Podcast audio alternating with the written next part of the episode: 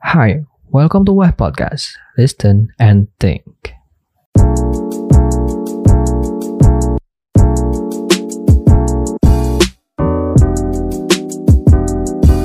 Oke, eh, selamat datang kembali di Web Podcast. Hari ini gue nggak sendirian. Eh, sekarang nih gue lagi sama temen gue dan gue suka banget gitu sama karya-karyanya dan kita kayak kenalan nggak nggak bener-bener ini ya maksudnya bukan dari kelas bukan dari apa tapi dengan repost repost yang gue inget jadi dia tuh repost salah Hmm. satu itu gue postingan gue dan gue juga wah pas gue liat wah mantep nih ya udah akhirnya ini dia Sania Mantap. Glesanti mantep nih Ya, aduh.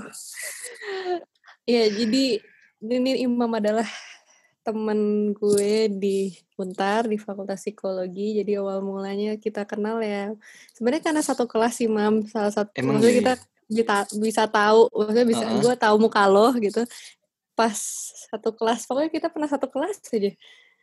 itu itu yang Iya kan? pas eh, kapan ya gue gue ingatnya pas udah semester 3 emang lu lihat muka gue pas semester berapa Ya pokoknya eh, semester-semester tiga, semester dua lah ya. Pokoknya familiar. gitu ya. Terus, terus lo nge-follow gue, terus gue ngeliat konten lo, oh menarik juga nih. Karena kan ngebahas Oke. tentang psikologi, terus lo, eh, apa ya, mengemas psikologi itu menjadi hal yang menarik kan. Kebanyakan kalau psikologi kan, me- memang sudah menarik ya, tapi Mm-mm. sangat literatur banget gitu. Tapi lo Bener. berusaha mengemas psikologi itu untuk bisa di bisa apa ya secara visual gak secara visual aja lo berusaha untuk menjadi hal yang menarik misalkan dari podcast ini atau misalkan dari Mm-mm. YouTube konten atau Mm-mm. dari sisi grafis itu itu ya itu menurut gue menarik gitu jadi bagus juga nih kalau next time Insya Allah kolaborasi Wis. kan bisa bisa banget gue gue sebenarnya lagi lagi pengen cari-cari juga nih kita kolaborasi apa Hmm. ya tapi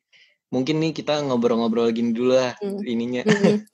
Gampang nanti dulu aja gue juga Yoi. masih mikir nih kalau misalkan eh, nanti deh nunggu lu dulu deh lo mau mau ngebahas apa nanti untuk hal itu belakangan iya jadi kalau gue sih emang Hmm. niatnya gitu sih maksudnya ngemas psikologi emang udah banyak yang lu mau literatur tuh banyak banget kan akun-akunnya tapi ini gue lebih Hmm. eh, ngincernya yang emang kan gue lihat orang Indonesia nggak terlalu suka banget baca buku ya termasuk gue juga orang kayak gitu kan. Hmm. yang dia nggak Ya, gue gue nggak terlalu orang yang literatur banget gitulah. Eh gimana ya gue background visual terus masuk psikologi nah. Itu dia. Ya sebenarnya tertarik sih sama psikologi tapi apa ya jadi ya itu yang gue sempet bahas psikologi itu jadi bahan riset gue gitu buat berkarya. Mm-mm. tapi pas gue terjun langsung ke psikologinya langsung wah gila bro. Waduh, bukunya tebel-tebel mabok juga gitu kan. Apalagi semester lima ini Aduh. literatur semua buka Parah sih. jurnal buat proposal ya udah. Gitu mam. Tapi ya berusaha enjoy sih.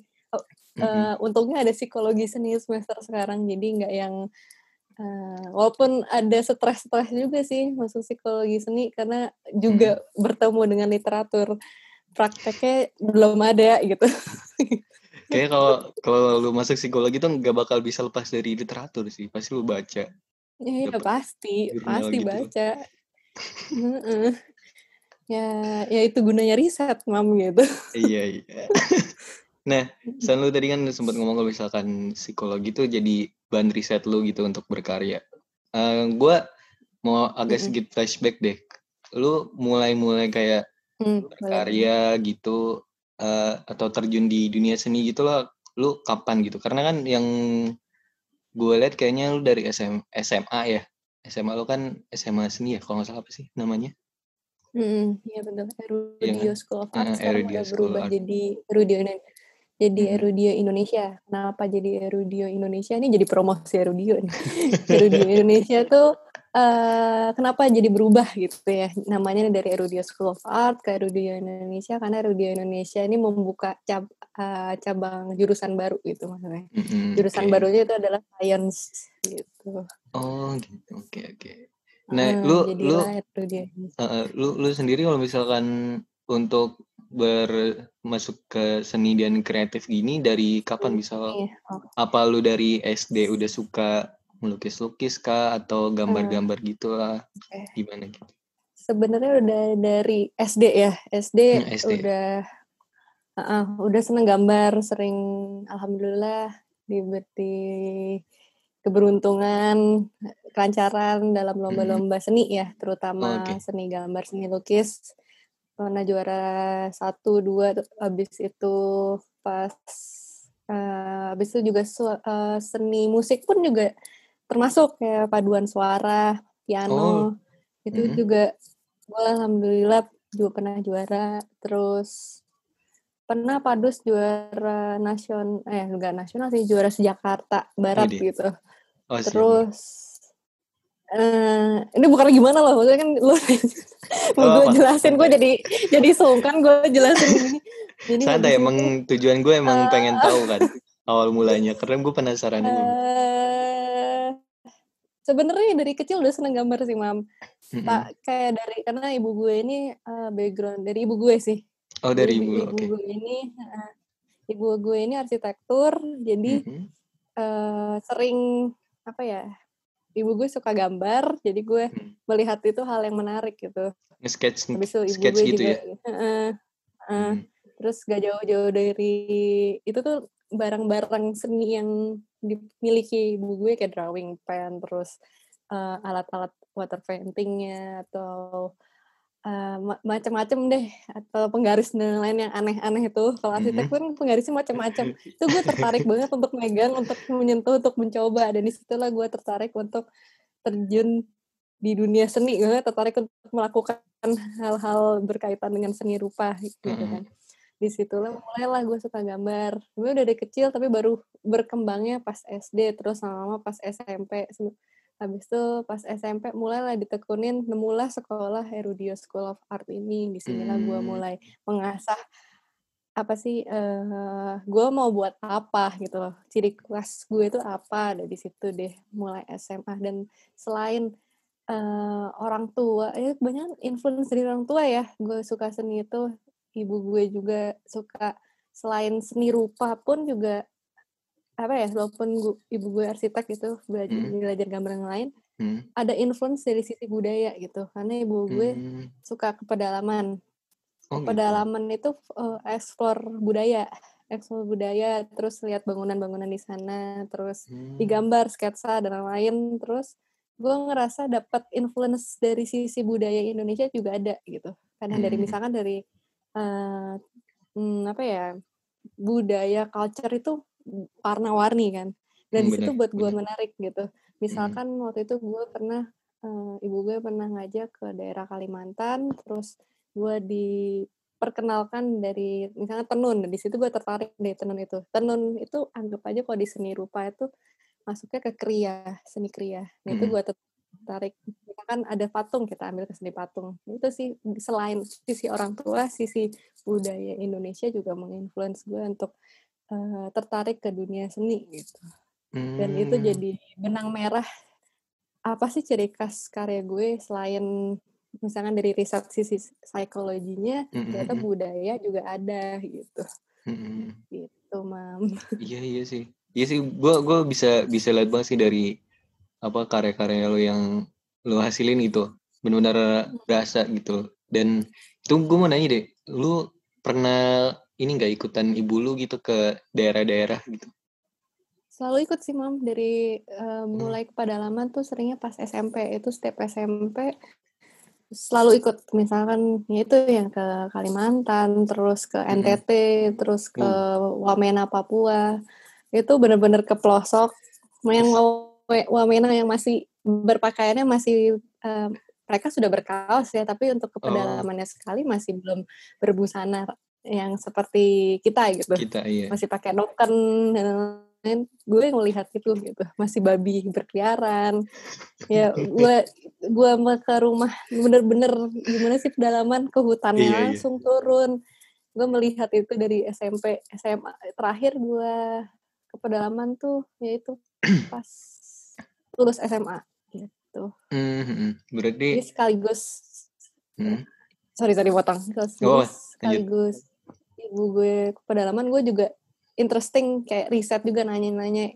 Misalkan lebih ke tertarik sama culture-nya ya dibanding ke sos, uh, sosialnya juga seneng tapi lebih ke ya itu kerajinan yang mereka hasilkan gitu. Jadi mm-hmm. dari kerajinan itu juga menginfluence gue untuk berkarya gitu. Dulu mm-hmm. malah pas SMA tuh gue baju cara gue berpakaian tuh bener-bener apa ya kayak celana batik celana batik rumah paham nggak? Tahu tahu nah yang dibeli di Malioboro pas pasar-pasar oh, gitu, itu. Yeah. Nah, terus gue pakai kemeja putih terus pakai tas noken sama sepatu apa sepatu gunung. Sesantai itu gue dulu ke sekolah pas SMA itu udah deh. Kayak apa ya gue bangga pakai tas noken gue bangga pakai celana batik rumahan gitu. Oh. tapi so, ya itu apa ya gue ngerasa apa ya budaya Indonesia tuh nge-influence gue untuk berkarya juga tapi semenjak gue yeah. masuk iya. psikologi sekarang psikologi banget nih karya-karya gue gitu gitu Iya, yeah, gitu, tapi tapi sebenarnya kalau yang gue lihat walaupun lu sekarang kan kata lu psikologi banget ya, tapi kalau yang gue lihat masih tetap ada gitu loh mempertahankan hmm. nilai maksudnya uh, kebudayaan-kebudayaan Indonesia gitu dan ternyata uh, lu apa uh, mulai lu, lu bisa gue bilang fashion designer gak sih? Fashion designer ya? Hmm, ya gak? Atau bisa gimana? Bisa dibilang fashion designer, bisa sih.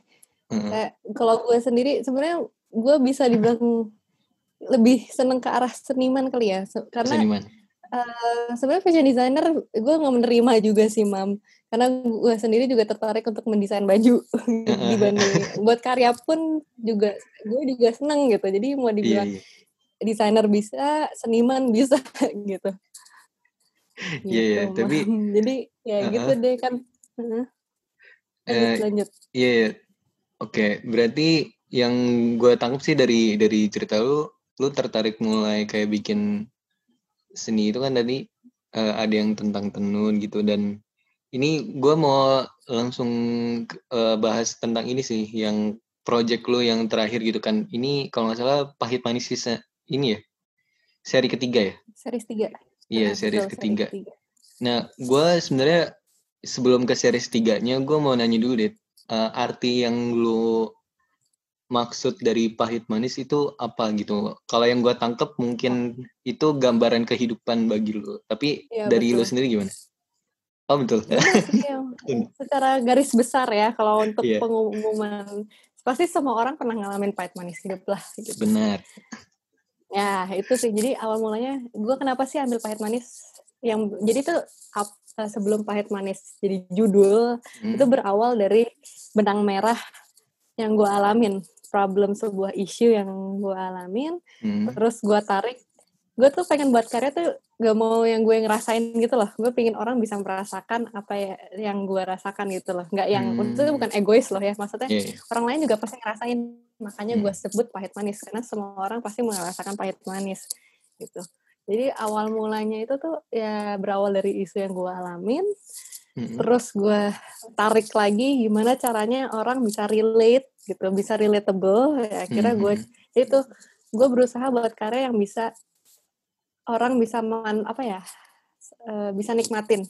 Kadang kan uh, mm. kenapa gue lebih senang jadi buat karya tuh yang bisa digunakan, bisa apa ya bisa dimanfaatkan maksudnya dimanfaatkan untuk orang-orang dalam arti bisa berguna ya maksudnya hmm. karena kalau dipandang secara kesat mata menurut gue ya bagus juga sih tapi pingin ada yang bisa uh, walaupun kesat mata pingin memberikan makna gitu nggak mau hmm. yang dilihat secara oh indah gitu yeah, okay, okay. sebatas indah aja menurut gue kurang cukup gitu jadi gue pengen buat karya yang bisa orang tuh bisa ngerasain, bisa dipakai atau bisa at least bisa ngerasain deh sebatas hmm. itu dulu. Untuk makanya gue lebih uh, senang menjadi uh, desainer karena menjadi seniman dan desainer tuh beda. Hmm. Gimana tuh bedanya? Seni Betul. dan desain tuh beda. Kalau seni itu apa ya? Kalau desain tuh pasti ada tujuannya, bisa digunakan, ada tujuannya. Oh, yeah. Ada ada ada ada rulesnya lah. Gitu. Hmm. Kalau misalnya buat poster, tujuannya apa sih buat poster? Itu kan desain. Iya. kalau seni sesuai rasa apa yang kita rasakan gitu, yang kita Hmm. unek-uneknya kita gitu. Hmm, hmm. Jadi mm, mau dibilang seniman atau desainer, gue bisa ya gue ngerasa gue bisa di posisi dua itu gitu. Tapi Iya, iya. tantangannya menjadi seorang desainer gak bisa seidealis menjadi seniman.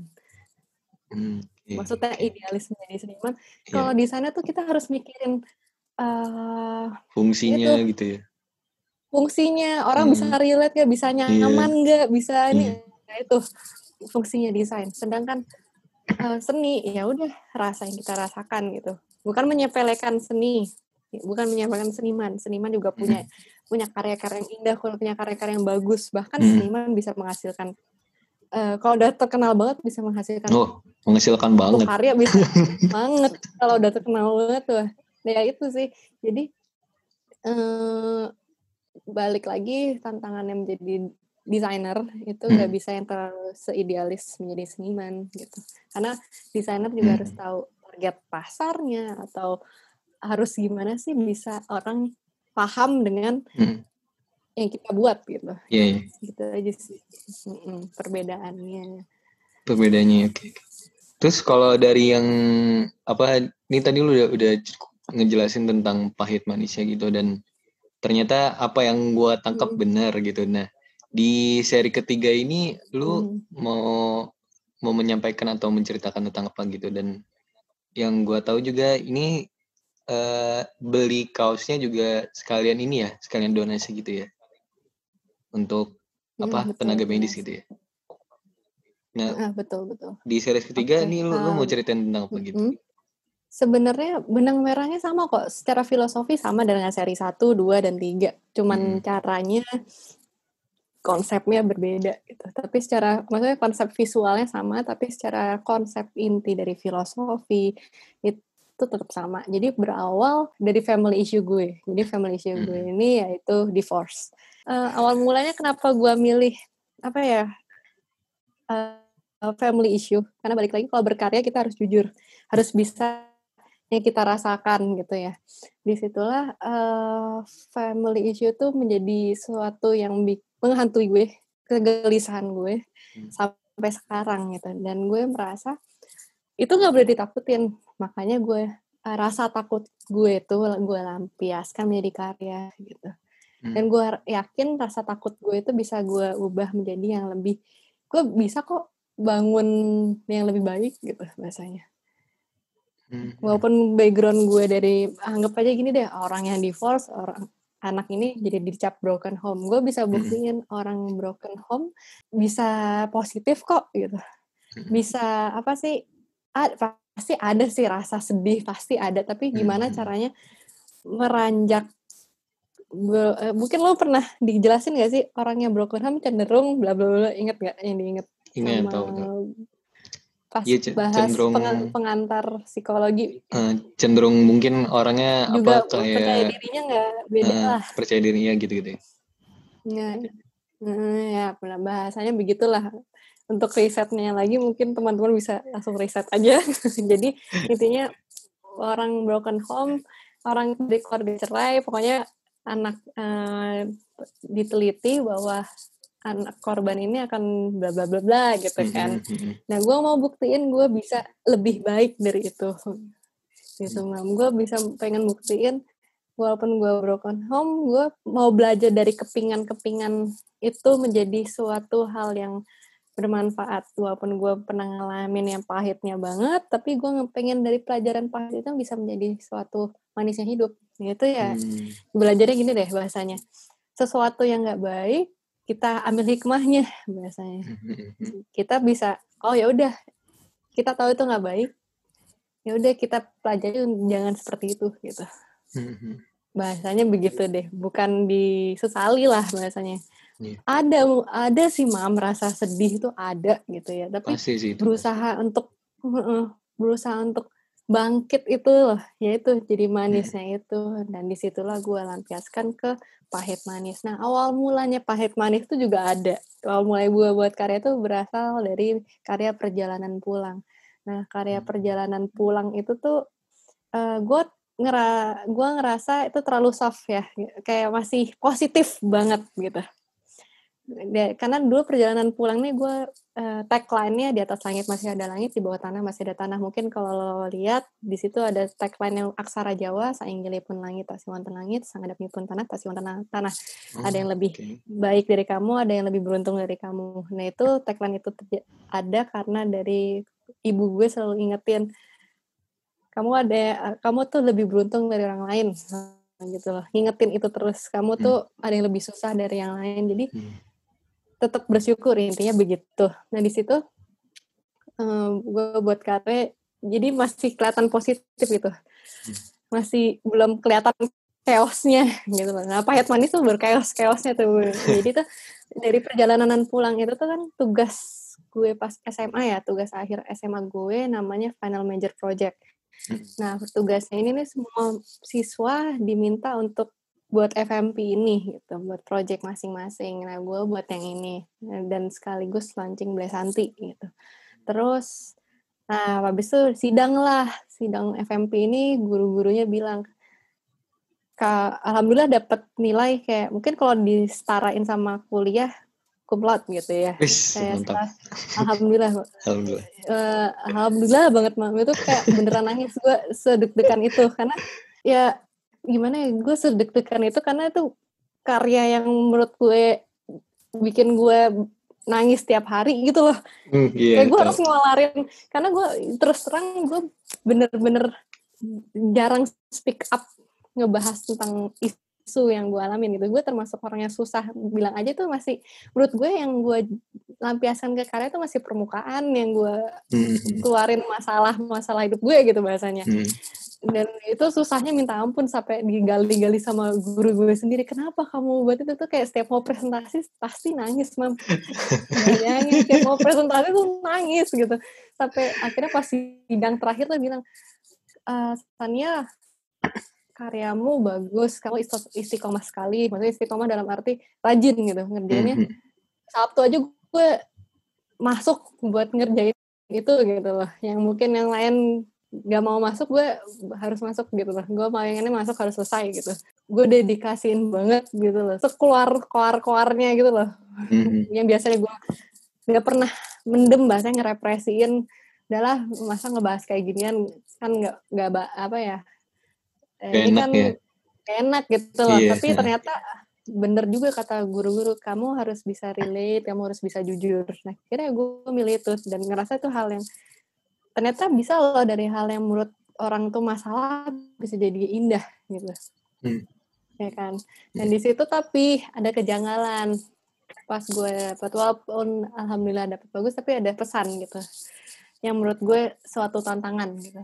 Jadi guru gue bilang nanya e, karya perjalanan pulang ini tujuannya buat siapa? Gitu.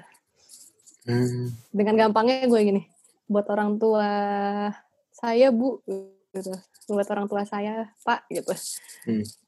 loh kok nggak buat diri kamu sendiri Waduh. berarti kamu belum lega dong kok kamu mentingin orang lain sih dibanding eh, kamu kok mentingin orang lain dibanding dirimu sendiri wah aku langsung kayak Waduh. juga gitu kan ngerasa kayak tersentil gitu loh iya. kok gue mentingin orang lain ya kok gue kayak masih mikirin perasaan mereka dibanding makanya kan mereka bilang kamu harusnya jujur aja kalau kamu ngerasa nggak lega gitu kan kamu hmm. masih mikirin mereka dengan kan misalnya ini bagusan ini bagus sekali gitu karyamu ini bilang kayak gitu tapi kita pingin kamu juga bisa cinta sama dirimu sendiri gitu. Aduh. Ngerti nggak? Iya iya iya. Itu di iya. situ lah kayak keklik banget gue itu di situ kayak wah ini udah bahas mental health nih gitu. Yeah. Bukan mental health maksudnya mereka udah bilang harus bisa cintai diri sendiri iya, gue sendiri, dibanding sendiri. maksudnya gue terlalu mikirin orang tua gue gitu hmm. gue nurutin selalu apa kata mereka gitu gue nggak mikirin nggak mikirin gue sendiri gitu bahasanya gue hmm. selalu iya iyain gak mikirin perasaan gue gimana gitu loh tanpa dan secara tidak sadar mereka ya bener juga mereka juga perlu ngertiin perasaan gue dong gitu kan hmm. habis itu dan di situlah gue buatlah pahit manis gitu. Di situlah hmm, mungkin agak chaos ya, gue agak belak-belakan di pahit manis pertama. pahit, pahit, pahit manis pertama itu gue buat pas awal pas udah prosesnya dari bulan 2017 eh tahun 2017 pembuatannya tiga bulan. Itu proses risetnya juga tiga bulan. Jadi itu uh, gue buat pahit manis karena ngikutin program SKS SKS itu sekolah seni kontemporer. Hmm. itu dipegang sama seniman kontemporer yaitu FX Harsono hmm. sama dikolaborasi kebetulan sama Erudio School of Art. Makanya gue diminta kan coba ikut aja. Kebetulan kan gue gapir sama lulus kan gue lulus tahun 2017 terus gue hmm. gap year setahun akhirnya udah ikut aja san biar apa uh, isi hari sebelum masuk psikologi di Muntar gitu kan. Hmm. Nah buatlah itu terus pameran itu uh, berlangsung pas hari pertama PMB. Mantap. itu itu benar-benar pulang PMB langsung ngurusin pameran gitu. Waduh. itu hektik banget. Ini deh habis itu. Jadi uh, pas gue buat pamer buat karya yang pahit manis ini nih uh, konsepnya tuh baju nikah. Hmm. Serem gak tuh? Sakral kan bos. Mantap banget ya. Karena uh, terus terang aja itu ra, apa ya rasa walaupun gue belajar itu ada rasa takut tuh ada gitu loh mam. Iya, iya. Karena gue dari keluarga divorce jadi gue kayak merasa ada masalah trust issue walaupun apa ya jadi ada rasa takut gitu loh. Jadi di situlah gue membuat konsep karya uh, dan di pahit manisnya kolaborasi sama sahabat gue juga gitu. Hmm. Sahabat gue juga uh, uh, namanya yang Adinda Zafina. Adinda iya. Hmm. Uh -uh di gue kolaborasi sama dia karena ada relatable-nya gitu. Kita ngebahas karya uh, pakai baju konsep baju nikah, terus uh, di setiap baju nikah yang cowok baju nikahnya tuh ada tulisan doanya kita masing-masing buat orang tua kita gitu. Hmm. Wow, dan wow. itu tuh uh, dan ada satu baju print baju tulis ada gambar uh, ada barang-barang yang menyaksikan proses hidup proses hidup sebelum kalau aku kayak kalau gue sebelum cerai sampai setelah cerai gitu. Jadi itu barang-barang yang gue simpen kayak misalkan ada ada di foto itu tuh ada foto gue pas masih kecil masih belum cerai gitu. Terus ada uh, apa ada boneka yang dibeliin sama mantan pacar mama gue kayak gitu. Hmm. Jadi ada kenangan-kenangan yang menyaksikan oh, hidup gue, yeah. hidup okay. gue dan sahabat gue terus dijadiin pattern baju gitu. Habis itu di sarungnya ada tulisan sabar syukur ikhlas. Karena pada akhirnya uh, kita harus terima itu gitu kan. Hmm. Harus terima yang sudah terjadi dan kita uh, balik lagi mungkin bahasa kembali ke akar gitu ya. Kembali ke akar bisa juga bahas budaya, bisa juga bahas orang tua kita. Kita lahir dari hmm. siapa sih kalau bukan orang tua kita? Apa yang terjadi dari kecil iya. gitu dan di situ yeah. uh, uh, apa ya sih kita harus sabar syukur kita harus bisa menerima apa yang sudah terjadi gitu hmm. dan kita berharap dengan apa yang pahit manis yang kita alami bisa jadi suatu hal yang lebih baik gitu loh dan di situ ini yang series pertama jadi gue hmm. kayak konsep baju nikah gitu kan hmm. dan itu cukup uh, banyak kok ada ada yang uh, alhamdulillahnya hmm. banyak, pas pameran tuh banyak yang curhat mam Waduh. kayak kayak gue baru belum kenal mereka gitu ya terus curhat gitu bahas keluarga gitu kan kayak uh, ini bahas keluarga ya iya saya juga ini saya merasa ada temannya saya nggak sendiri gitu seneng dapat iya iya benar benar ngerti kan? Gue hmm. jadi paham kan gue pingin karya gue ingin buat karya tapi bisa orang relate gitu. Gue nggak mau hmm. ngasih tahu uh, kejelasannya apa ya nggak mau ngasih tahu isinya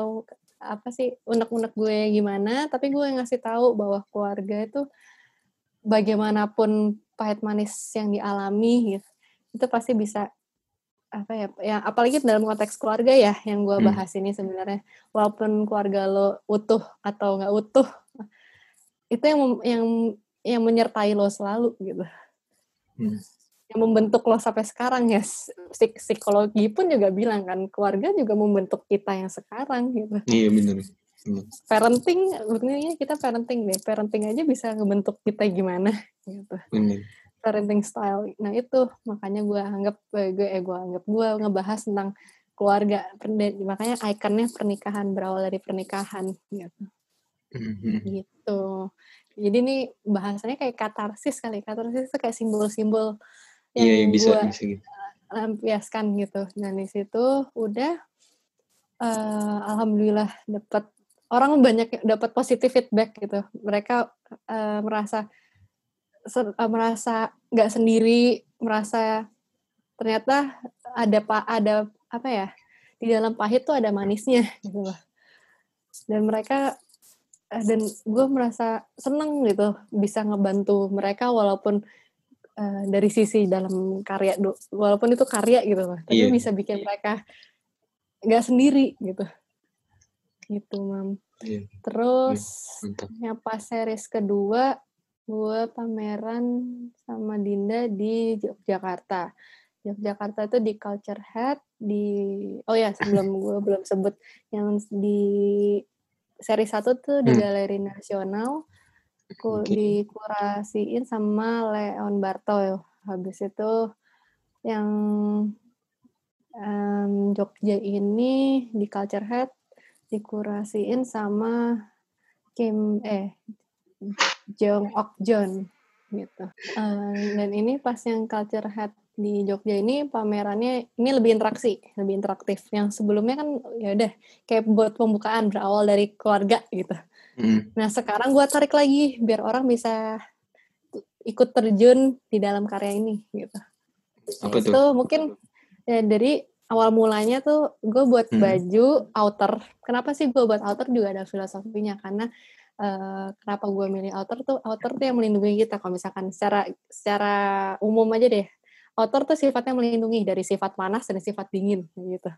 Iya, Gitu ya melindungi Iya, ya, gitu ya. Dan gue nganggap eh, gue tarik lagi outer tuh yang melindungi kita, yang menemani kita.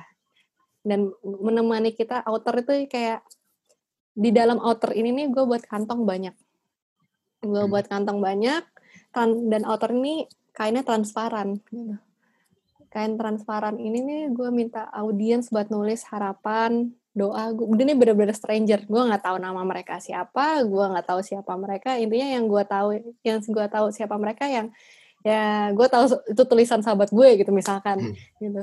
Terus eh terus di situ gue minta ya itu doa harapan memori tentang keluarga atau diri diri kita sendiri gitu dan di situ banyak banget udah kekumpul 50 surat 50 surat yang gue sediakan terus Mhm. gue minta mereka nulis dan masukin ke eh, baju yang isi kantong itu isi kantong dan itu kan transparan Iya. dan di dalam transparan itu ada barang-barang peninggalan juga tapi nggak bisa diambil gitu jadi kayak udah Iya. kejahit di dalam terus kenapa sih transparan jadi orang bisa baca. Hmm. Bisa baca cerita masing-masing balik lagi tujuannya kamu nggak sendiri gitu. Oh, gitu. kamu Oh. ya, intinya gue ngajak orang untuk bisa sharing bisa sharing tentang pahit manis yang mereka alamin gitu. Cerita-cerita manisnya cerita-cerita pahitnya gitu. Nah itu tulisan banyak orang ada di situ. Terus eh, kan dari outer ini kan sifatnya melindungi dan terus ada cerita-cerita. Nah balik lagi. Masa lalu apa yang terjadi atau yang kita yang kita pernah alami itu akan mengiringi kita sampai sekarang yang membuat kita menjadi kita yang sekarang. Iya. itu jadi gue menga- mengambil filosofi jaket itu dari itu. Apa yang kita alami apa yang kita eh, apa yang kita alami masa lalu masa sekarang itu yang membentuk kita sekarang intinya gitu. Kita nggak akan pernah lupa eh, apa yang terjadi dalam kita. Bukan mungkin kalau untuk yang masa kecilnya kita kita mungkin ada agak-agak lupa ya tapi Nggak, menurutku pasti lupa. kayak memori memori memori yang penting pasti kita inget gitu. Iya, iya. Dan dan itu yang membentuk kita. Dan di situlah jadilah feel aku eh gue pilih outer itu Nah, terus ada Pa- Pahit Manis series 3. Nah, series 3 ini dari tulis hasil tulisan-tulisan itu. Mungkin lo paham patternnya tulisan semua. Itu dari pameran Pahit Manis series 2 itu. Gitu. Terus gue Hmm. jadiin, gue tuh itu proses mikirnya cukup lama ya tuh. Gue pameran tahun 2000, 2018 dan baru jadi dia baru kepikiran jadi alat apa ya jadi bukan jadi produk gitu tuh Jadi produk. 2020 Oh wow, lumayan ya. butuh dua tahun mikir mikir banget mau buat apa nih gitu terus sampai mikir awalnya mau buat buku mau buat campaign mau buat eh, malah mau buat bedding kasur Wow. sempet mau buat kayak gitu sampai segitunya itu sampai mikir terus eh, akhirnya buatlah ah kita nggak bisa terlalu idealis gitu nggak bisa yang terlalu gimana caranya biar bisa eh, menghasilkan gitu kan bisa orang Hmm. selain menghasilkan orang bisa ngerasain gitu loh Hmm. dan bisa bisa dijangkau bisa dibeli gitu Hmm. gue ngerasa kalau misalkan bedding eh kayaknya kemahalan gitu buat orang-orang. Ya nggak sih? Kegedean juga gak sih? Kalau kegedean juga. Orang juga pasar pasarnya gue kayaknya belum belum, belum eh, kayak pakai kasur kayak gitu siapa sih gitu kan. Habis itu habis itu eh, sempat mikir buat buku gitu buat Hmm. compile tulisan-tulisan gitu. Tapi gue ngerasa kayaknya nggak begitu banyak orang untuk interest gitu Mm-mm. kalau misalkan buku gitu walaupun memang akan lebih murah ya tapi orang akan lebih menarik barang yang bisa dipakai gitu akhirnya gue mikir ini yang lagi uh, trending market gitu apa ya itu balik lagi kita nggak bisa idealis mam kita harus lihat market juga kan untuk bisa dijangkau untuk bisa orang bisa kita sebenarnya tujuannya bukan masalah laku nggak laku ya Mam. Mm-mm. yang penting orangnya bisa ngerasain gitu Iya itu. penting Walaupun misalnya memang karena tujuan gue memang minimal eh, bisa relatable ya yang gue pingin kan bisa relate bisa bantu mereka gitu. Karena gue nggak ngerasa sebatas mereka udah merasa nggak sendiri merasa lebih lega ngerasa bisa apa ya seneng lihat karyanya bisa merasa ada manfaatnya ada ada amanatnya dari cerita yang gue sampaikan di dalam karya gue itu udah senang banget tapi gue pengen lagi ke step yang selanjutnya. Bisa nggak ya dari hal-hal yang karya ini gue jadikan sebuah produk gitu? Nah itu akhirnya gue mikir apa dibuat kemeja ya? Kemeja kan lagi on trending banget gitu. Iya sih. jadilah ya udah kemeja deh. Udah habis tuh itu juga prosesnya juga lama ya dua tahun karena gue sambil kuliah itu. Jadi ya baru baru baru ya baru mulai kepikirannya bukan kepikiran sih sebenarnya udah kepikiran dari lama tapi belum Mulai Siap. mulai actionnya gitu ya, mulai actionnya gitu ya istilahnya. Mm-mm, karena tugas psikologi ya Eh, karena butuh effort butuh effort ya Sebe- sebelumnya kan gue udah ngejual sesuatu lah kayak kemeja kan itu aja kemeja udah tahun 2017 mam Oh itu yang yang bareng 2018 Tasya, sorry yang yang bareng Tasya, Tasya itu. Heeh. Nah, 2018 itu duluan eh, emang duluan dia sih. Terus baru yang yang ini nih. Karena itu kan berat ya kontennya ya bahasanya ya. Jadi ya nggak bisa yang sederhana langsung jebret. Ja- jadi gitu. Gue ngerasa Iya. itu butuh perumusan yang cukup panjang. Karena yang dibahas yang dibawa tuh sensitif bukan sensitif ya hal yang dibawa tuh berat gitu Iya berat. ya. kontennya tuh berat beda kalau yang sama Kak Tasya bukan yang ini ya eh, kalau Kak Tasya emang wearable gitu ya Mm-mm. gak, gak ada cerita konsep yang berat gitu Hmm. yang pop di otaknya oh kita buat ini gitu oke jebret kalau ini kan prosesnya lama gitu gue ngumpulin dulu ini gimana nih pilih dulu nih surat-suratnya yang mana nih yang di, as- di yang ter ACC kenapa kita harus milih surat ini kira-kira dari dari banyak surat yang harus jadi tagline-nya yang mana aja surat itu harus dipikirin banget yang eh, oh. jadi tuh ya itu eh, mungkin ada kalau lo lihat pos pos yang pahit manis ada beberapa yang kelihatan yang terpilih kan tiga Hmm. itu yang terbaik gitu itu juga Hmm. mikir banget mengkurasinya juga mikir mam butuh prosesnya itu makanya bisa lama ya karena itu. Karena sepatnya pengen buat yang project besar juga nggak juga kita nggak bisa idealis juga sih. Jadi butuh proses yang lama gitu. Gitu. Dan akhirnya buatlah kemeja jadilah pahit manis series 3 mam. Wow. dan series Mantap. 3 itu ya itu dari yang pahit manis yang mereka alami cerita memori mereka terus Hmm. eh, harapan doa itu Ih, gue dengernya agak banget. belibet belibet Gak apa-apa. Seri- tuh jujur deh. Iya, iya. Jujur deh, itu eh apa? Gue dengerinnya juga, wow, mantap banget gitu. Gimana ya? Gue ngomongin lagi. Dan ya, Gua- ya bener-bener ngeluarin banget gitu loh mam iya, iya, bener-bener. Hmm. Bener banget sih. Dan gue gue ini nih, apa tadi udah cerita lu pahit manis, tapi gue ada yang gimana ya? Ada yang cukup tertarik gitu loh sama gua karena kan gue gue cukup cukup relate juga tentang kalau berkarya tuh harus jujur gitu. Nah Hmm. itu itu juga gua kadang-kadang suka mikir gitu kalau misalkan apa mungkin ini masih proses atau gimana gua kalau misalkan gua terlalu gimana ya ter- kalau terlalu jujur terus gak terlalu mikirin bisa relate itu menurut lu salah atau gimana atau apa apa emang harus dipikirin Hmm. orang relate-nya di mana gitu apa kan bisa Balik aja kan gue kalau kalau gue bisa aja kan Hmm. kayak bikin sesuatu atau bikin sebuah postingan ya udah gue posting gitu kan gue jujur nih gitu apa harus gitu atau mungkin gimana caranya gitu kan Hmm. ini kan menurut gue sendiri ya ini kan eh, balik lagi karya balik lagi itu seni ya Seni, kalau seni memang harus jujur gitu. Kalau desain itu juga harus mikirin pasar. Jadi Oh, kayak kombinasi seni dan desain. Mm-mm. itu kenapa uh, gue proses gue untuk mencari ciri khas itu juga butuh waktu mam gitu. Gimana caranya? Oh itu karya Sania banget gitu. Oh ini karyanya Sansan banget gitu misalnya. Itu juga butuh proses awal mulanya ya eh, gue belum apa ya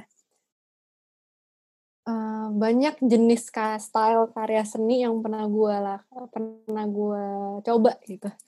Dari yang dulu gue seneng banget yang bernuansa hitam-hitam gelap-gelap semua. Walaupun sekarang juga ada karya yang bercenderung gelap ya tapi warnanya mah udah sama gitu loh. Iya. Yang dulu tuh bener-bener black. Pernah ngalam- pernah yang buat karya tuh bener-bener hitam semua. Kayak hitam merah bener-bener gotik lah bahasanya ya. Yang Hmm. kayak ngerasa ini bukan gue banget sih tapi eh, tapi Lagi secara pengen gitu. emosional gue iya gue sering kayak eh, gitu soalnya kadang Nah, tapi secara emosional gue sama gitu patternnya. Hmm. Yaitu gue unek-unek gue, gue paham, keluarin aja gitu.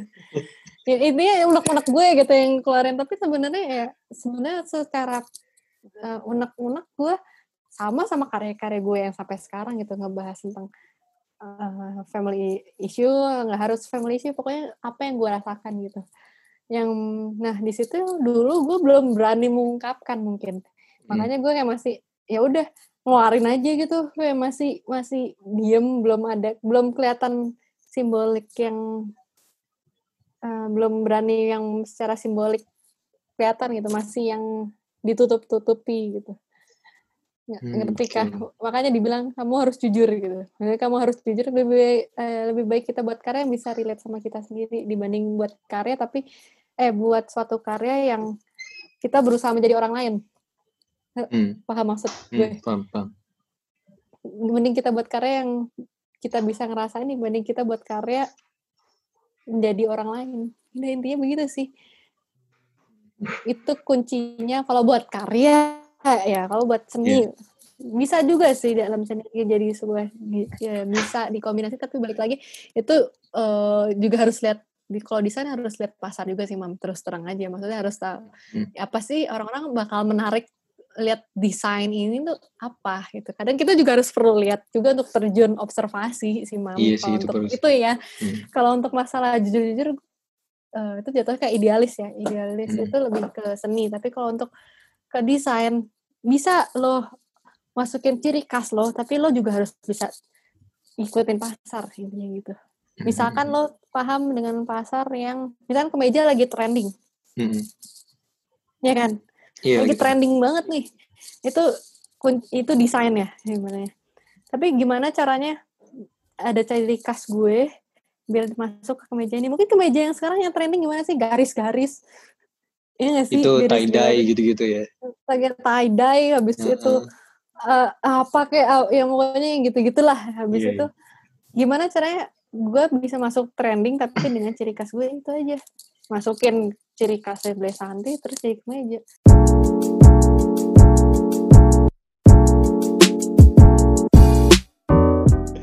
Lanjut. Oke, tadi lu udah ceritain eh, gimana pahit manis berawal gitu kan. Nah, dan di seri ketiga ini pas Hmm. banget kan lagi pandemi gitu. Hmm. Nah, gue jujur sih kalau pas lagi pandemi gini nih, kebanyakan di kamar, terus jadi mager gitu, jadi tiduran Hmm. kayak kok kasurku sahabatku gitu ya. Iya. kayaknya ya bener sih kayak gue ngerasain sih ya ya ya Iya, Oke. terus terus tuh gue gue kayak berpikir gue biar biar gak gini terus gimana gitu. Kayak kan gue gue liat nih lu di lagi pandemi gini ngeluarin eh, apa produk lu gitu ngeluarin pahit manis seri ketiga. Nah, lu bisa ini gak sih kayak kasih tips nih bagi saya seorang sahabat kasur oh, gini sih tetap produktif dan bisa kreatif gitu. Seenggaknya lah gitu. Oke, gue eh, karena kemarin kita libur lumayan lama, mam, tiga bulan ya sih. Oh, lumayan berasa sih. Iya, berasa kan. Gini loh, mam, gue eh, itu kan dari tahun 2017, eh sorry 2018. Iya, 18. Udah eh, 2018 surat-surat itu sudah terkumpul, sudah proses dan lain. Ya itu sih, mam. Kenapa gue baru sempet pandemik? Gue gak ngapa-ngapain kan pas pandemik. Oh. Terus pas, pas kuliah kan gak sempat ya, mam. Dua tahun Heeh. tuh gak sempat gitu. Eh, Jadi gue manfaatin gue ngapa nggak ngapa-ngapain tiga bulan. Ah ini waktu yang pas gue bisa produksi, bisa bisa apa ya? Gue bisa produksi, bisa eh, ngurusin campaign dan lain gitu Iya. dalam waktu yang tiga bulan. Nah, itu gue manfaatin itu mam gitu. Kalau enggak ya gue harus jago-jago time management kalau gue ngelakuin pas kuliah ya beran- berantakan sih mam. Iya sih, emang sih. Emang cukup Mm-mm. parah sih kalau pas kuliah online gini kan. Dan apa eh gue gue emang gimana ya kalau misalkan kuliah online gini suka nggak nyambung gitu loh kadang-kadang sama materinya. Tapi eh again kalau misalkan gue nggak bisa nggak bisa coba perhatiin cil- cilaka juga ya cilaka buat saya gitu. Ya gimana ya kalau mau kuncinya produktif ya? Sebenarnya kalau Iya, kalau terus terang betul. aja bahas lagi ya gimana ya gue mau produktif yang dulu nggak bisa makanya gue lakuin sekarang gitu. Atau enggak Terus buat buat jaga ini- deh San buat jaga kreativitas lu gitu selama masa pandemi ini lu ngapain gitu biar lu kreatifnya itu Ah, nggak nggak kekikis sama stres lu nggak kekikis sama tugas-tugas atau gimana gitu lu biasanya ngapain untuk tetap jaga kreativitas Hmm, sebenarnya gue menyediakan luang. Sebenarnya setiap hari gue ada satu jam buat nyari inspirasi sih, walaupun gue nggak ngelakuin bahasanya belum buat karya ya bahasanya, Mm-mm. belum eh, masih konsep gitu. Gue masih buat mood board ya, masih buat ininya. Jadi gue biasanya nggak harus setiap hari ya, mam. Gue eh, tapi bisa dibilang hitungannya sering. Jadi gue siapin satu jam misalnya mau tidur gitu. Mm-mm. Biasanya mau tidur tuh ide gue banyak gitu kan. Oh, tiba-tiba. biasa itu gua gua juga ngerasain sih overthinking terus pas mau tidur aneh Nah, yang gitu tuh mau tidur. Eh, gue buatlah konsep belum belum buat karya. Gue masih buat konsep dulu. Kalau misalnya ada waktu luang, gue kerjain gitu loh. Balik lagi ya, kalau udah kuliah gini susah. Ini mau tugas sabrek mam balik. Sumpah mam ya, ya, nah ini sih. Walaupun eh, insya Allah Blesanti ada koleksi terbaru, sebenarnya udah Oke. dimulai dikerjain, tapi ya karena ya kelak ya ya. kita memaklumi lah ya. Ya. Jadi agak lama prosesnya nggak secepat yang tiga bulan kemarin gitu yang langsung oh tek tek tek tek berat gitu. Ya karena kuliah ini sih mam. Jadi ya em, tipsnya adalah kalau lo ada ide lo taruh di jurnal. Jurnal maksudnya di diary atau buku. Gue ada nih. Jadi setiap ini ditaruh di buku. Kalau ada ide tulis buku tulis tulis tulis tulis tulis. Kalau lo males nulis dicatat aja di HP, HP, atau iya. iPad atau komputer laptop silahkan. Yang penting lo bisa folderin sih kalau bisa ya di compile. Kalau enggak lo lupa sama ide lo gitu kan. Terus ya itu pertama kalau ada ide catet gitu. Dijabarin Hmm. aja.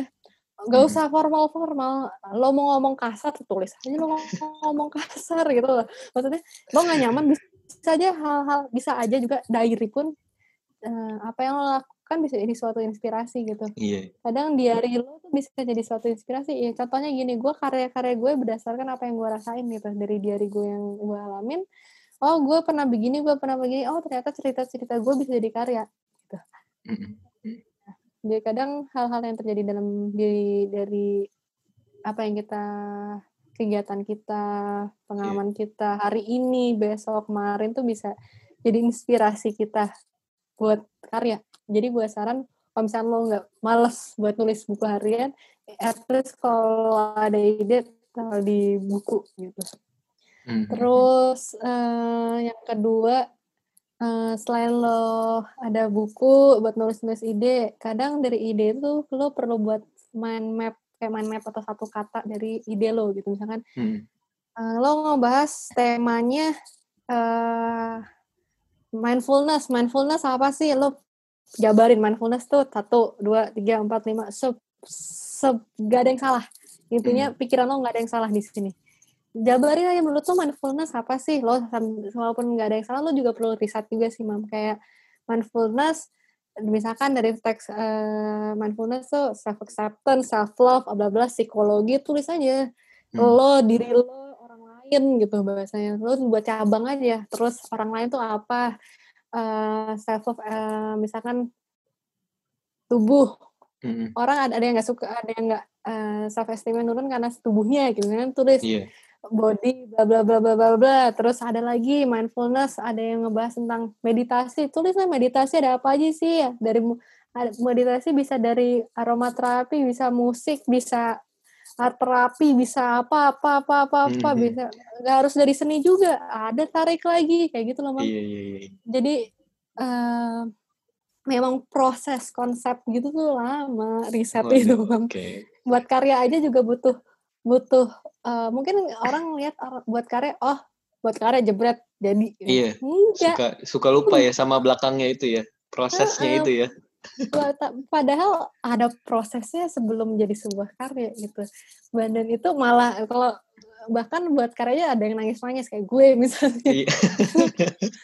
ya intinya banyak banyak riset banget banyak yang kita apa ya batin aja ikut gitu loh. Nah, habis itu tuh udah dari yang lo pikirin, terus gua lo tarik temanya apa, terus kadang dari lo buat mind map, lo buat Mhm. poin-poin apa sih dari tema itu, itu jadi ada tarik lagi, ada benang merah lagi. Oh, ternyata lo tertarik dengan setelah lo udah nemu itu, Mhm. lo tarik lagi apa sih yang lo tertarik dari yang tadi lo udah tulis gitu Mhm. dilingkar-lingkarin. Oke, udah lo lingkarin lagi. Lo kerucutin lagi yang dari misalkan lima yang lo tertarik, lo kerucutin lagi. Apa sih? Jadi kan buat dari satu kalimat. Kenapa lo suka sama lima kata itu? Hmm, Dan terus oke, lo coba cari benang merah dari lima kata itu. Gitu. Oke. Ya udah deh. Jadi kali misalkan kalimat atau satu kata doang gitu. Udah jebret selesai. Pas lo dapet kalimat itu dari lima kata itu nggak harus lima kata sih dari dari mood board pun eh Mhm. dari mood board dari mind map pun itu bisa dijadiin cek mood board cek cek mau buat desain apa nih kontennya mau apa nih Mhm. eh, secara visual atau mau secara isi kayak gimana? Nah di situ lo cari. Dari lima atau dari isi yang sekiranya relate dari lima itu lo cari keywordnya. Misalkan dari sisi visual lo cari oh ternyata mindfulness bisa berasal dari aromaterapi aromaterapi apa aja sih? Misalnya lo tertarik sama diri lo sendiri. Balik lagi Hmm. jujur. Mhm. jujur ya lo suka apa sih dari diri lo? Apa sih jadi ciri khas seorang imam? Gimana caranya bisa relatable? Oke relatable adalah em, ngebahas tentang tadi misalkan self acceptance, misalkan lo pengen ngebahas self acceptance diambil dari mencintai diri diri sendiri dengan meditasi. Nah, misalkan begitu meditasi Mhm. itu diambil apa sih meditasi bla bla bla. Lo apa sih menjadi ciri khas imam? Misalnya lo eh, dari meditasi itu dari misalkan aro eh, apa sih yang bikin calming kan aromaterapi. Lo suka wangi apa sih? Misalkan lavender gitu. Ini lo Mhm. cari aja di di ini lavender. Oh, lavender warna ungu bla bla bla. Oh, itu ciri khasnya imam gitu. Misalnya, tapi lo suka warna ungu kan? Ya itu balik lagi di lo. Kalau Iya. nggak nggak suka jangan dipaksa gitu. Balik lagi. Kenapa sih lo suka warna krem? Karena gue ngerasa gini-gini. Oke, ada juga bisa ditarik. Eh, misalkan mindfulness, keywordnya mindfulness tuh orang kita kadang selain dari pikiran kita, kita juga perlu riset sama orang lain. Menurut lo Mhm. mindfulness itu apa sih? Mungkin lo pernah ngeliat, gue pernah riset ngebahas what makes you calm, Hmm, apa iya, sih iya. membuat kamu tenang kayak gitu Mhm. dari orang-orang gitu. Gue pengen lihat oh gini gini. Terus gue nanya apa sih wangi apa yang membuat kamu tenang? Oh orang lagi lagi ini. Nah di situ kita bisa riset lagi apa sih yang membuat kita menarik eh pasarnya orang. Oh ada yang sama nih sama kita. Kita ambil aja yang kita suka sama orang yang kita, orang lain suka gitu. Mhm. Berarti dari pasar ini nih kita tarik yang jadi ciri khas kita juga gitu loh. Mhm. Jadi gimana sih biar tetap jujur? Maksud kunci jujurnya kita Jujur, iya. gitu. Eh, kita harus masukin apa yang kita suka, apa yang apa sih? Sansan suka apa sih? Lo suka apa sih, Mam? Gitu loh. Terus digabungin sama pasar gitu loh. Iya, iya, iya. Ngerti kan? Jadi, Ngerti, jadi ngerti, tuh eh, paham kan? Jadi di situlah gue riset, oh ternyata calming itu ada yang senang di kasur, teksturnya kasur. Gue carilah tekstur kasur yang menurut gue calming apa. Ada juga eh, mereka suka lihat pemandangan. Oh ya udah, pemandangan kan belum tahu vi- visualnya gimana kan. Iya, Berarti oh menurut gue pemandangan yang calming gimana. Jadi itu versi gue tapi orang lain gimana ngerti nggak mam maksud gue? Ngerti, ngerti. Jadi Dari kayak- tadi gue denger. Nah, jadi kayak mereka eh jadi itu interpretasi mereka tapi versi gue gitu. Mhm. Jadi itu ciri khasnya gue tapi tetap eh, oke ada pemandangan, ada ada wangi, ada apa-apa apa-apa. Berarti orang kalau calming tuh pakai wangi. Versi gue sukanya wangi apa gitu itu yang bikin jujur gitu. Jadi ciri khasnya oh wangi ini boleh santai banget gitu misalnya kayak gitu, Mam. Mhm. Sorry. Oke, oke. Gitu. Mantap, mantap, mantap. Terus eh, itu kan dari segi gimana sih biar dapat apa ya benang merahnya. Benang merah. Terus Heeh. terus eh, akhirnya ke visual. Kalau kalau ke visual tuh gue kuncinya selain internet mungkin kalau lo tahu aplikasi Pinterest itu sangat membantu ya. Hmm, sangat, sangat. Eh, halo ma. Nah, sorry tadi kayak Udah, lu oh iya. putus-putus. Abis itu eh, Pinterest tuh ngebantu banget. Lu juga bisa buat board, lu bisa compile apa yang lo pengen gitu ya. Terus tapi selain Pinterest gue ngerasa itu nggak cukup. Hmm. Kadang literatur pun membantu loh. Oh, iya. Terus terang, literatur tuh membantu ke visual. Misalnya dari keyword-keyword tertentu, kadang menarik buat orang ini. Kayak misalkan neo, neuro, warna-warna yang dipilih neuro, eh, apa sih? Kadang warna-warna ada warna-warna tertentu yang gue suka yang ada di dalam otak gitu. Gue bisa seneng Hmm. aja ambil warnanya tuh.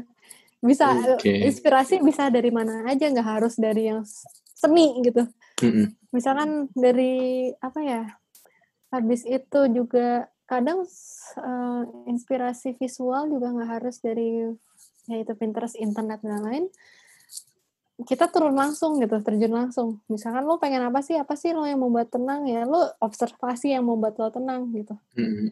misalkan lo pengen ke ya, apa sih yang lo membuat lo tenang? Oh gue suka nongkrong gitu. Mhm. ya udah lo nongkrong di tempat kafe apa sih em- elemen-elemen apa yang membuat lo tenang gitu? Misalkan Hmm. suaranya. Ya udah lo interpretasi suara tuh apa menurut lo gitu atau misalkan sudut-sudut yang membuat lo calming. Kadang ada orang yang suka ke kafe karena ke toiletnya karena toiletnya unik-unik. Lo fotoin aja kamera. Eh fotoin toilet satu-satu. Ada tuh temen gue seneng banget. Kalau kalau ke mana pun yang dilihat toilet San ini toiletnya bagus banget San. Ini gue review. Toiletnya nyaman banget. Ini dari bintang berapa? Lima dari 10 bintang misalnya kayak gitu. Itu, itu sederhana itu. Kadang Unik perlu juga ya.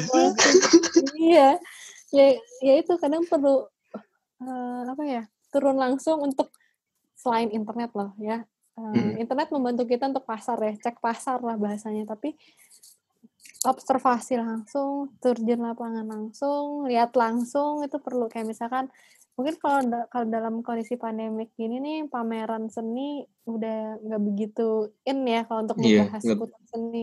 Hmm. Mungkin lo bisa lihat langsung kalau mau ngebahas produk atau apa ya misalkan ke mall kita lihat langsung oh yang lagi trending apa? Kita lihat bahannya langsung oh dapat inspirasi dari dari barang yang ada di sana.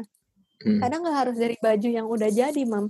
Bisa juga em, misalkan dari sudut-sudut arsitektur pun mungkin gue baju ya yang gue desain. Gue bisa aja dari arsitektur atau dari barang-barang yang menurut gue orang apaan sih biasa aja gitu. Tapi gue bisa buat itu jadi suatu color palette atau inspirasi buat desain baru gitu. Jadi misalnya gini lo punya jangan ambil reference yang dikit. Misalkan lo ada banyak yang lo tertarik dengan desain-desain tertentu gitu tapi jangan kelihatan lo plek dua desain lo jadi karya karya baru. Itu jadinya kayak plagiarism gitu ya. Iya. Iya misalkan sih, lo gini kalau gue saran kalau buat karya boleh terinspirasi. Misalkan lo punya ada reference 10 karya. 20 karya. Tapi dari 20 10 karya lo 10 karya itu tuh lo jadiin satu karya. Itu nggak kelihatan plagiarismnya. Karena lo cuman Hmm. ambil beberapa elemen aja. Misalkan dari karya ini gue karena suka eh, dari karya satu suka warnanya. Hmm. suka warna yang diambil kedua suka komposisi karya kedua suka komposisinya. Karya ketiga suka teksturnya. Karya keempat suka fotonya. Karya kelima suka apanya. Lalalala gitu. Itu dijadiin kerucut lagi oh karya baru versi gue. Hmm, hmm, hmm. jadi beda kan? Oke, oke. Iya, iya. bukan karya alam kan? Jadi beda dari yang lain. Tapi intinya lo ada yang menurut lo tuh klik sama diri lo sendiri gitu. Hmm, Oke, oke. tuh Oke, jadi kayak gitu ya guys. Apa eh, untuk yang mau tetap kreatif, mungkin juga produktif gitu. Tadi poin-poinnya banyak banget tuh dari misal, misal kalau punya ide lu catet, terus apa lu lu buat main main map ya tadi. Terus lu juga cari referensi yang sebanyak mungkin dan nanti akhirnya di lu jadiin satu tuh semuanya referensi gitu. hmm, Oke. Selain dari internet juga harus observasi Oh, Nah, iya. ngerasain langsung lah Observasi Terus- itu penting. sama kalau mau berhubungan dengan visual mood board itu penting Mood board. Iya, oke. Mm-mm. Oke, San. Gitu. Makasih banget ya udah ngomong-ngomong di podcast nih. Mantap banget ini. Iya, makasih udah denger podcastnya Imam. Untuk informasi lebih lanjut atau mau podcast yang lain, pokoknya stay tune podcastnya Imam Rafi'i. Pokoknya Iya, tolong diingat teman-teman. Podcastnya. Yes. Kalau aku ngomongnya belibet. Kayak gitu deh, teman-teman. tapi gue gue juga mau bilang makasih banget udah ngobrol-ngobrol selama ini gue gua tahu kita semua kan masih punya tugas jadi Hmm. kayaknya kita eh, tutup dulu nih podcastnya Hmm, tapi sebenarnya hmm, gue masih masih ada yang mau lo- mau gue obrolin sih tapi off record aja nggak usah di record Santai-santai. Yaudah, Lanjut, Mam. makasih San udah ngobrol-ngobrol di web podcast ya Oke deh, Untuk- makasih juga, Mam. Heeh, yang untuk yang udah dengerin sampai terakhir makasih banget. Semoga bermanfaat dan gue rasa sih ini bermanfaat banget sih tadi yang lu udah share gitu sih. Uh, mantap banget sih. Pokoknya nanti dengerin aja lah. Oke, Makasih sekian banyak. Oke, sekian dari dari gua, dari Sania juga. Sampai jumpa di episode berikutnya. Dadah semua.